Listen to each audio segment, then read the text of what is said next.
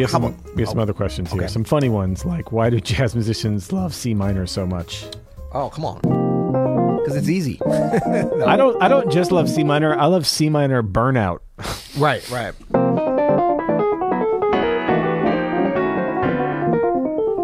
But you know what I learned last week doing all that Stevie Wonder music? Like it's in all his stuff is in really hard keys. Like I, you know, um, um. Living for the City's G flat. G flat. That's right. although I did shift it up to G just for fun, you know. But actually, a lot of his keys, you know, a lot of E flat minor, D flat minor, E major, E major, yeah, B major isn't um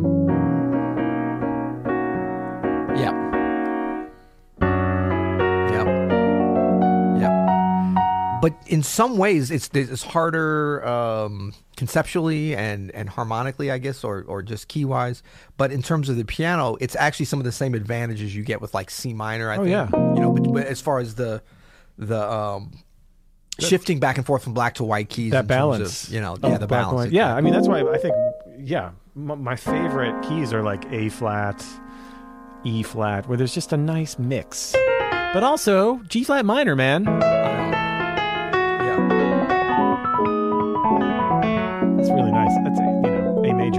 Saying? Yeah, and then uh, what was it? Am I still there? Oh yeah. E flat minor. Stevie likes that.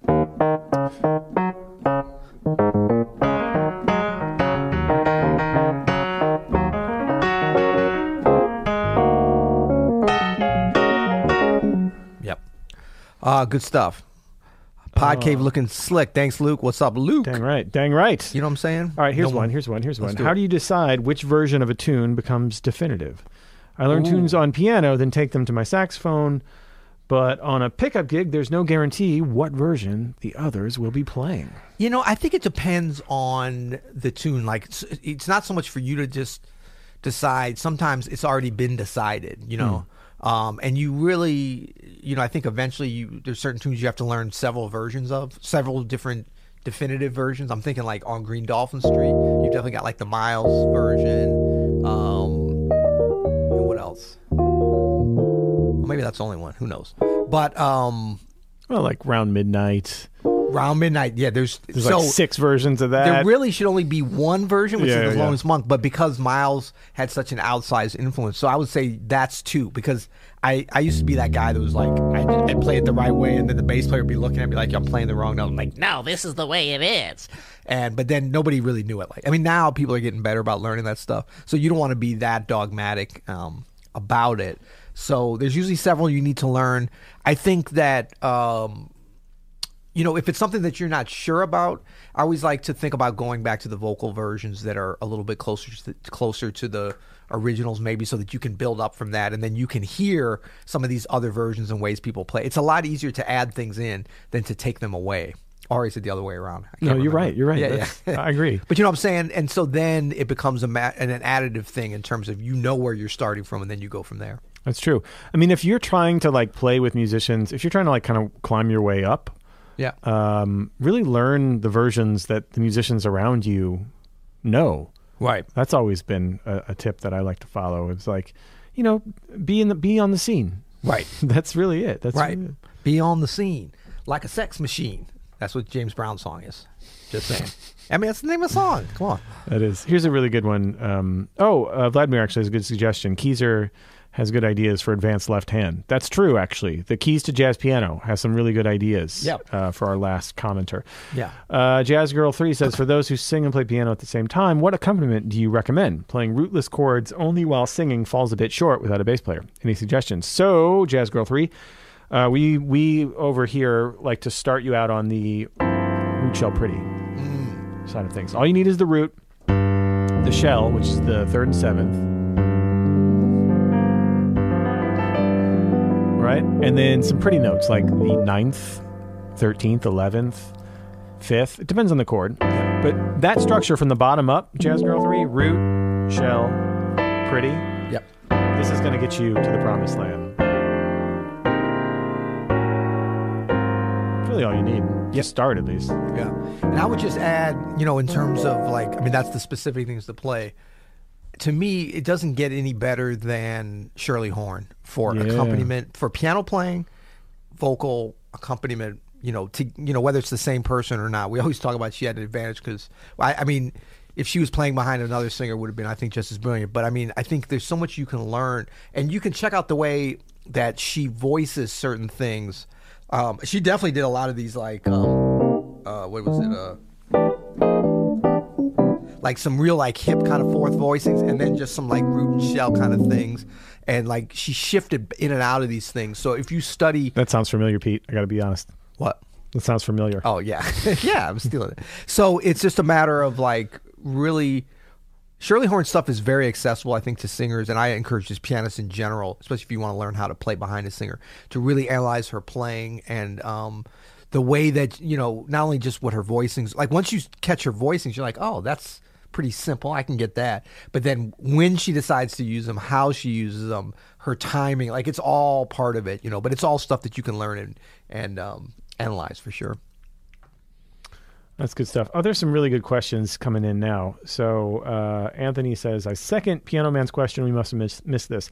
How to juggle all of life's responsibilities and still find time for quality practice, family, and healthy habits." Oh, this is easy. Just put your family and your healthy habits aside and Yeah. only play the piano. I tried that for a while. It did not work out that great. yeah, you, you're going to want to do that for about 10, 15 years, Anthony. right. Um, yeah, this is great. Okay, so I think um, you know, for me, what I've found over the years, those are actually three things that I'm I probably spend the most amount of time on right now: quality practice, just music in general, family, and healthy habits, or at least trying to be healthy habits. First of all, the fact you say healthy with habits, like that's the more you can make the any of these things habitual i think the better because it's just less to think about so like spending time with family spending time practicing um, and actually we're going to record some episodes you don't even know about this yet adam right after this about you know s- successful habits specifically within practice that can make it so you don't have to practice 10 hours a day because nobody's got 10 hours a day and i actually don't i no longer think that's a great thing to do 10 hours. I don't know that I ever did think it was great. I did do it sometimes, but I really believe part of like getting older and getting better and learning more about how to progress as a musician is about like how do I I mean not hack not, not that we'd ever no, say it's wisdom. it. You're talking about wisdom here. Yeah, but like, how do you get 10 hours of practice in three hours? I, I really do believe that's possible. I'm like, shoot, we've been doing this long enough now.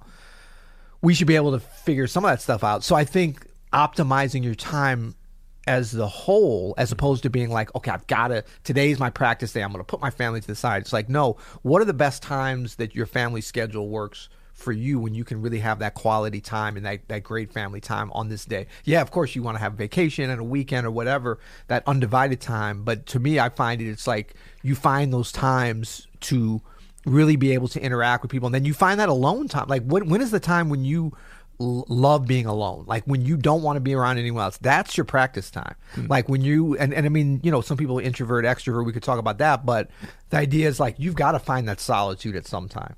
And if it can't be, you, you can't have the luxury of 10 hours a day. So you've got to figure out how do I optimize Yep. so th- that two hours, that 90 minutes, I mean, we've talked about 15 minutes a day. If it's the right 15 minutes, you can make some progress during I that. think pretty much everybody.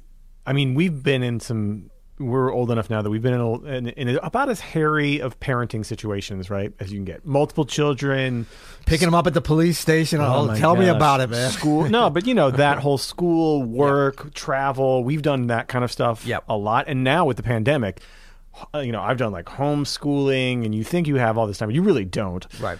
And so I, I've come to think that- Sourdough bread. sourdough bread. no, if you, I think pretty much everybody, unless you are having to, and if, unless you're in a really bad spot, you're working like two or three jobs, and you have just, you know, you're a single parent, you have, a, you know, m- multiple, multiple kids, all very little, which is a real possibility for a lot of people.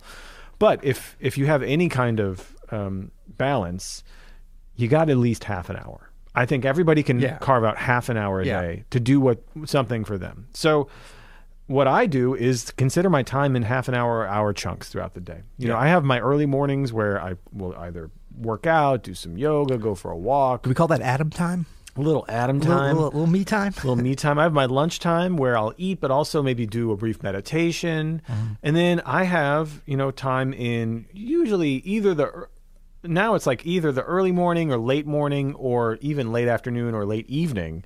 Kind of varies, Yeah. and that's kind of my practice time. Yeah. whether I'm going to do some singing or some playing or some writing, you know, all of that is where I just kind of, I just kind of block out an hour. Yep. And also, I think the key with this is if time with your husband or wife gets in the way of that one night, Divorce them. oh, sorry. No, that was Well, Ugh. that just came out. Sorry It's a about that. possibility. that is that is an option, but you know, let it happen. Yeah. And be okay with that. And accept where you are right then. And and don't also don't compare yourself to what Peter does or what I do or what your neighbor does. Do better. Do better than us and your neighbor.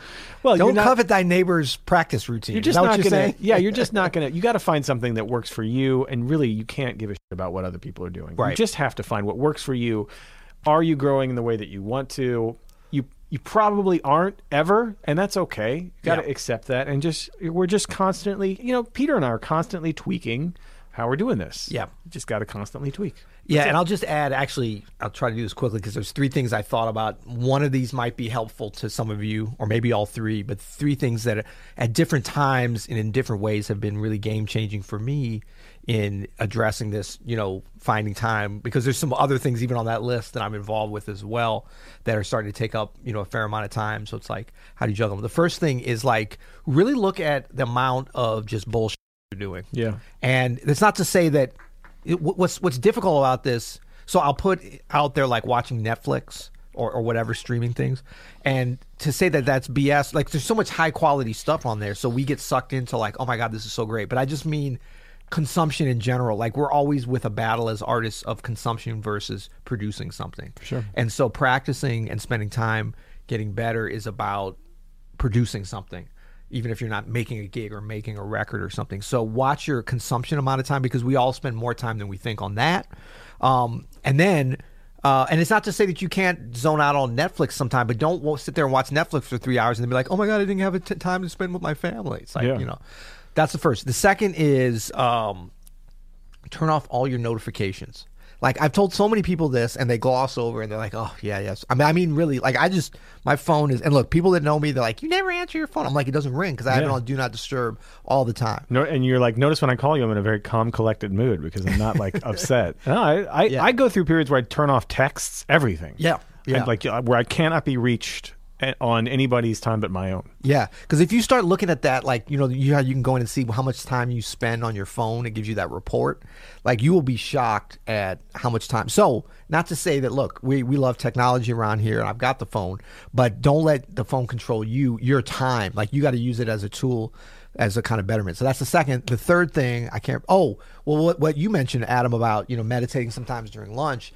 This is in general like if we have a little bit more thoughtful, mindful um, attitude about how we're going to allocate our time. Like it's very easy to kind of wake up in the morning and be like, oh my God, I got to spend time with my family. I got to do this. And then you can get onto this sort of frantic thing. Yeah. So the great thing about meditation and being mindful in, you know, mindfulness is great to introduce to some of these other things like healthy, like you can combine some of these things, mindfulness and practicing for sure. Yeah. And mindfulness and exercise, you know, but you can't combine them if you're like, okay, while I'm running or while I'm working out, I'm going to be listening to a podcast and reading and reading on my Kindle, Right. And being being mind. No, I mean, there's only there's only a limit to what Yeah. you, you we can't multitask. You can't actually. connect with your friends and have a happy hour at 9 a.m. and then expect to practice for, for an Well, hour. Well, we did try that. We tried it a couple fun, times. but it, It was a yeah, good we were time. not as successful with some parts. we didn't get anything done. right. Uh, all right, let's move on to John's question. I had a teacher that wrote out fingering chords changes by number three, five, flat, seven, nine, etc. I've only heard someone reference this once during your podcast. Specific teaching style for school.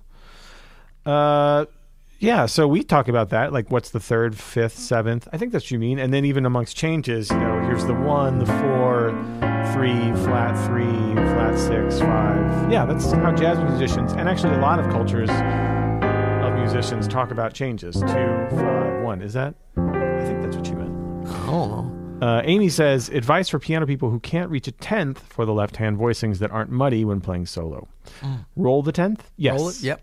Use a touch of pedal. Yes. Yep. Also good. Also, Amy thirds and don't even worry about that top note. It's also an option. Exactly. Yeah. And and also this is one of those things that I like think about it with the growth mindset because sometimes, you know, being able to like for me, there's a bunch of them that I can't reach I mean, I can kind of reach them all if I have to, but there's only like half of them or whatever that I'm really comfortable with of the majors. Um, and then we'll use. But what that helps is like I have to be creative. So like think about different ways, you know, to and this is not the most creative stuff I'm doing right now to tell you, but there is a lot like any kind of any kind of problem or or or um, what would you call it? not a problem, just like a a physical abnormality. No, no, I guess it's not that either. No, it's just uh, you know anything that you can't do or that's a challenge. Right. There's always a solution. There's and always like a lot of times we think about the simplest solution was like I got to grow my hand bigger, whatever. That's not going to happen.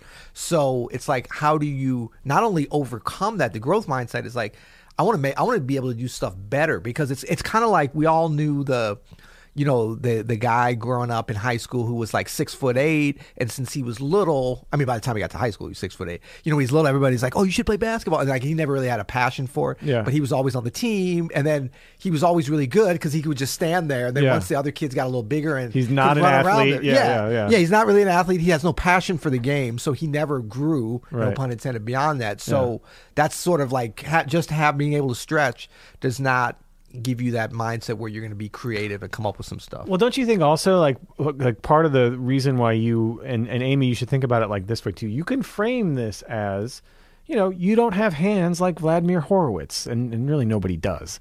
But what you're going to have to do if you want to try to get something close to a tenth is going to make for your unique sound. Yes. Like if you have to roll, then you're going to, you know, you spend time doing that.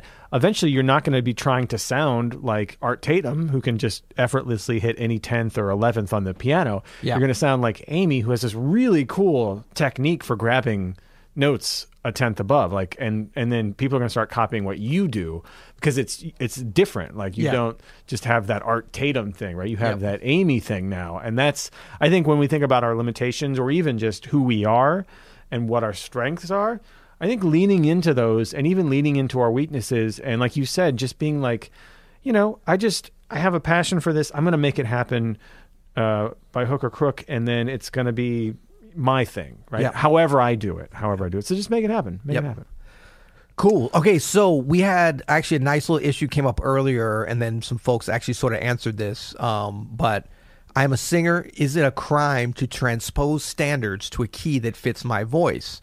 Uh, accompanied with piano only, so do not bother the non-C instruments. Okay, I think FB, you're being way too deferential to these dumb musicians. Yeah, for Uh, real. I mean, not that singers aren't musicians. I'm, I should say dumb non-vocalists. Um, in that no of course it's not a definitely not a crime. Um, and then somebody did already answer it's like no the musicians need to adjust around the singer. Yeah, that's so right. the, the whole thing with this is like it, it always comes back to i think kind of first principles on this. Like what is going to sound the best? Like uh, so much of this stuff becomes so much easier and i hear musicians arguing about this on the bandstand or not should we do this should we do that? No you got to do my like there's not enough people saying what is going to be the best total package total sound for the audience like if you're playing solo piano if you're doing solo vocals or if you're solo flute if you're playing by yourself it's all up to you. You have to still you know define different parts of the musicality but it's the same basic question that you're trying to answer which is like what is the most edifying performance? And this is not about like how do i channel how you know I, you look at the audience like oh it's kenny g fan so let's play songbird no and i'm not saying that but i'm No, saying like it doesn't your- have to have Kenny G fans for me to want to play Songbird, bud. Well, but I'm just saying, like, it's not about pandering to the audience. Big shout out to Kenny G. Yo. But um, what I mean is, like, you you have to have a collective artistic vision, and when you have a vocalist, when you're lucky enough to have a vocalist as part of that, like, you want to take advantage of that part. Just like when you have piano, you're taking advantage of what we bring to the table. The drum, you know, every instrument. It's like, how do you combine these things?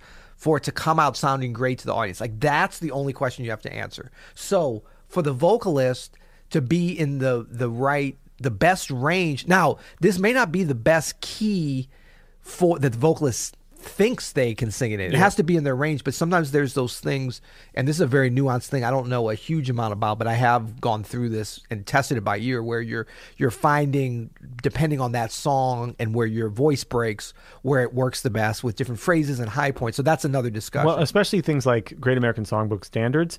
You know, those were so meticulously written. Those melodies, and Yeah. they're every mel- every note of the melody has a purpose and where it peaks and where it where it valleys has a purpose, and Yeah. so you have to defer to the singer's vocal range for that because they have strong parts of their voice, stronger parts of the voice than others, and they're gonna want to put those those important notes towards the end of the tune on strong parts, and that should not be dictated by the fact that the pianist can't play in E major. Yeah. Like you have to, and as instrumentalists, it's our responsibility to be able to do that.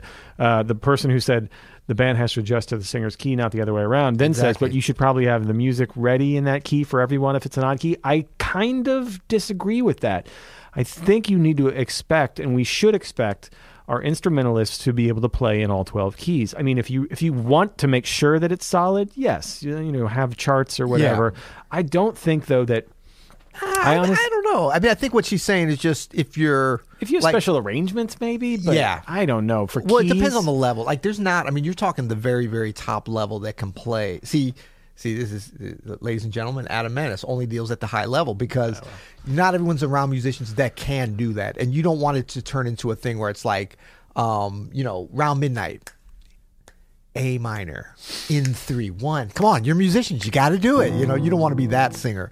Um, so yeah, if there's a special arrangement, and if it's a if it's a tune that is typically sung in, in one key, say for a female vocalist or male vocalist, and you're to really go into a, a very possibly difficult area. Now, if if you're coming with the Adam Maness trio or the Peter Martin trio or or any you know anybody who's saying like I'm a player, then absolutely everyone should be able to play these songs in the different keys. If it's a, if it's a sort of uh, you know Great American Songbook, jazz standard, these kinds of things. And I think that you know we've all been in those situations. But I, I think there's also it's nuance and there has to be a little give and take. But absolutely, the first principle on this is that it the song is done in what's going to sound best for the vocalist because the vocalist cannot change their instrument. The vocalist's instrument is their voice. Yeah. Like we have the piano, we can play in every key. And so for us to be like, well, we could say it's easier for us in this one key, but we can't say that the piano's going to sound better in that key. No, for sure. Because we're not even playing the melody. The vocalist is singing the melody. That's right. If we're doing everything, then we can say, what does it feel best? What does it sound best just for us? But back to the chart thing, don't you think that? What do you think about this? So sometimes I notice if I give charts to people on weird with weird keys. Yeah. which I don't know if I do. I do sometimes. But mostly it's like with my trio, I have a couple of pop tunes I play that are actually really, really simple. I have charts on them, and I've done both where I just start playing them. Yeah. And I expect the bass player to figure it out. Yeah. and then I or I give them the chart, which is like eight bars long. You know, it's nothing. Yeah. Whatever. I've noticed though that a lot of bass players, if I give them the chart, they're just noses in the chart, even though it's the eight same same eight chords over and over again. You know what I'm saying? Yeah. If I just play the first couple of choruses around are going to be a little rough, That's right. Right. Right. but then we're going to have a better overall experience by the time we get to the end. I think so. Yeah, yeah. And I think that that yeah, that might be the sort of nuanced thing is like is are they going to be able to get through it without the chart and be able to come around? But that depends on the players and It that does, it does. but for sure you you know we we see everybody needs to get out of the chart as quick as they can. But that's part of that whole kind of mindset of like what's the creative side of things? Well, this is going to roll right into the next question. I've uh, this is again from Jazz Girl, Jazz Girl three. I've heard a lot of jazz musicians say the best thing you can do for yourself is to put the real books away and not use them. Do you agree?